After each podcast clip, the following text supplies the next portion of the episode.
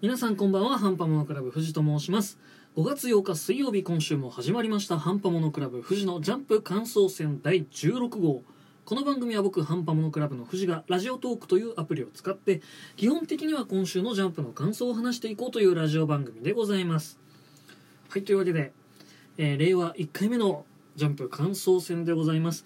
先週はメインのハンパモノクラブの方でえまあ、ゴールデンウィーク企画としまして3日連続でちょっとアベンジャーズのお話をさせていただいた影響で、まあ、初のお休みをさせていただいた感じでございます。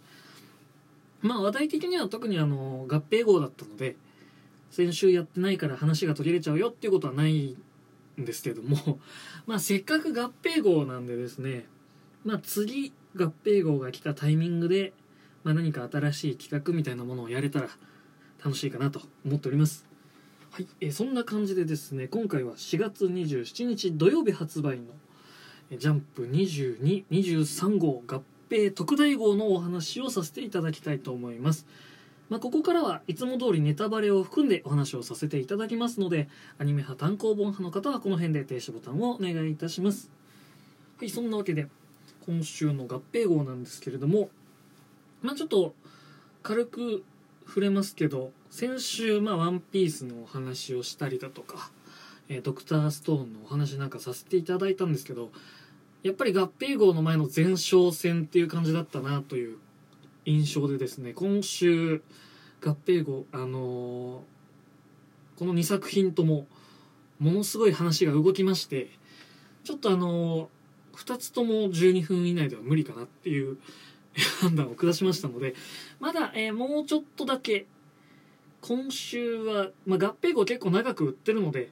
ジャンプ読めると思うのでですね「ワンピースと「ドクターストーン」こちら今週どうなったかというのは、えー皆さんに、まあ、立ち読みできれば買ってほしいんですけど、まあ、あの確かめていただければと思います。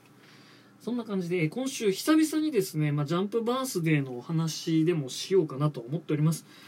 ジャンプバースデー、まあえっと毎週ジャンプの一番後ろのですね目次のページにジャンプ作品のキャラクターの誕生日が載ってるんですけれども、まやっぱり、えっと全体を把握してるわけではないですしあのキャラの誕生日今日のはずなんだけど載ってないじゃんみたいなことも、まあ、たまにあるかと思うんですが今回ですね、まあ、やっぱり、えー誕生日として一番強いのはワンピースですね。キャラクターがとても多いので毎週毎週ワンピースのキャラクターほぼ欠かさず出てくるんですけれども、まあ、今週何が言いたいかと言いますとやっぱり4月29日ですねこのこの日に誕生日の、えミスゴールデンウィークというキャラクターがいましてさすがだなという感じですよねこの誕生日の持ってき方。多分えっとワンピースで言うと皆さん単行本読まれてる方は知ってると思うんですけど SBS っていう、えっと、小田先生の、質問コーナーですねざっくり言うと。そこで多分決まったんじゃないかなと思うんですがここまでこう徹底されるとすごいなの一言ですよね。最近あのまあ「ワンピースで話広げちゃうんですけどあの知り合いにすごい漫画が詳しい方がいてその人が集めたいなって言ってたんですけどちょっと踏ん切りがつかなかった「えっと、ワンピースのですねビブルカードという、えーキャラクターブックがございましてこれあのまざっくり説明するとディアゴスティーニ風のあの集めて読めるようになるよっていうタイプのキャラブックなんですけどこれがねあのそこだけの初出し情報が載ってたりとかキャラクターの網羅数がものすごいらしいのであのぜひですねキャラクターブックっていうものに手を出してみたいんだけどよくわかんないっていう方はあのビブルカード1冊400円ぐらいなので普通のキャラブックって倍ぐらいしたりとか1000円超えてきたりとかするんで結構手が出ないし本当にファンじゃないと買えないんですけど「ワンピースのキャラブックこのビブルカードだけはすごい簡単に買えるのでですねあのキャラブック興味はあるけど手出せなかったなっていう人にぜひ手に取っていただければと思います。あのビブルカードがすごいっていう話を したかっただけなんですけどもはいそんな感じで残りのジャンプバースでもねさらっといけますけれども5月1日ですね。この日は、えっと、4校のカイドウの誕生日でございます。で、え5月3日がアーロンででお待ちかね子供の日ですね。5月5日ワンピースのモンキー・ディ・ルフィンの誕生日です。ちなみに、えー、と同じ日でゴンさんとかもいますね。はい、で5月6日がエネル5月9日が戦国というもう完全にワンピースのキャラクターばっかりのえー今週のジャンプバースデーでございました。はい、そしてですねまあえっ、と今週もジャンプの作品のお話を一つしたいんですけれども今週ちょっとえっとあんまり話してこなかった作品のお話をしたいと思います。最後の最遊記という、えー今週で9話目になるお話なんですけれどもこれ一回話したえっ、と連載が始まった週とかに多分喋ったんじゃないかなと思うんですけれども、えーこれが今週かなり面白い展開になっております。最後の最遊記えっとざっくり説明をしますとえっと名前の通り最遊記なのかと思いきやえっと現代に住んでる龍之介くんという主人公のもとにまあえっとちょっと怪しい感じのお父さんがいるんですけどもそのお父さんが連れてきた小春というえっと、目は見えないし手足も義手でちょっと特殊な能力を持った女の子小春ちゃんという妹が来るんですけども、えっと、その小春ちゃんが最終的に、えっと、桃物語百物語って書いて桃物語っていうんですけども、と、これを使って妖怪を世の中に放って人間の世界を大混乱に陥れる存在。え K という存在だぞっていうことを言われてでその妹ちゃんを狙う、まあ、悪の集団みたいなのがいるんですけどもそれと戦っていこうという話でございます。で今週は、えっと、その話の中でも特にまあえっとこれからのメインになっていくんだろうなという部分が描かれておりまして、えっと、小春ちゃんの、まあ、前世の姿という、まあ、妖怪みたいなものが出てくるんですけども、えー彼女がですね、えっと、龍之介の夢の中に現れまして「えー桃物語」の妖怪が生まれることはもう決して避けられないんだと。かわすことのできないことなんだという話をされまして。で、まあ、逆にそのそこはもう